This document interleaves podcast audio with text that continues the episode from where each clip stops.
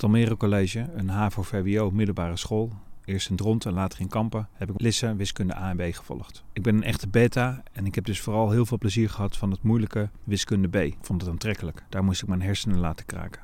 Maar toch leerde ik ook het nodige bij wiskunde A. Een van de wiskunde A-lessen ging over het maken van een grafiekje. We kregen een tabel met erin twee kolommen. In de eerste kolom stond, meen ik, het jaartal tussen 1970 en 1980. In de tweede kolom het aantal nieuwgeboren baby's in dat betreffende jaar. Met een ouderwets ruitje papier, een potlood en een liniaal moesten we op basis van deze punten een grafiek maken. Eerst de punten en later een lijn er doorheen trekken. En tata, een lineair verband. Na 20 minuten kregen we een derde kolom en kregen we dezelfde opdracht. Maak een grafiekje op basis van de jaartallen, zet dat op de x-as en plaats die derde kolom op de y-as. Een paar minuten later was ook dit grafiekje af.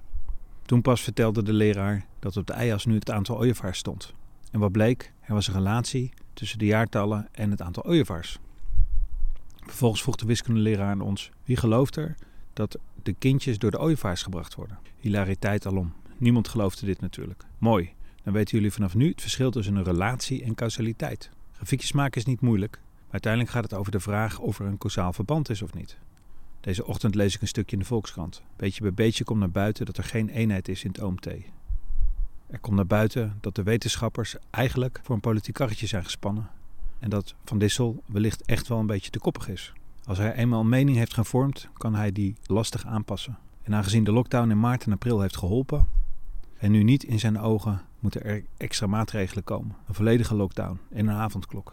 In april ging het aantal besmettingen vooral weer naar beneden het warme weer, denk ik. Net zoals het logisch is dat nu in november en december afgelopen jaar het aantal besmettingen weer toenam. In een tweede golf. Corona is immers een luchtwegvirus, net als de griep. Afstand houden is veel minder relevant dan goede ventilatie. En buiten is het veiliger dan binnen.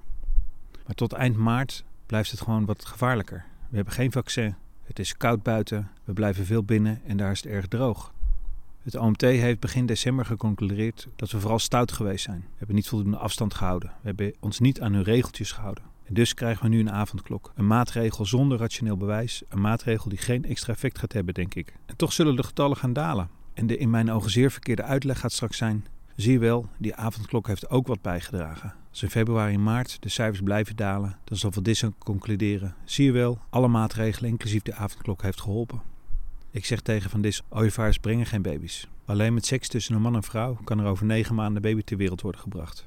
Er lijkt een relatie tussen de adviezen van het OMT, maar deze relatie is gewoon niet kausaal. De cijfers blijven dalen, ook de komende weken. Van Dissel en zijn OMT zijn anti-wetenschappelijk bezig.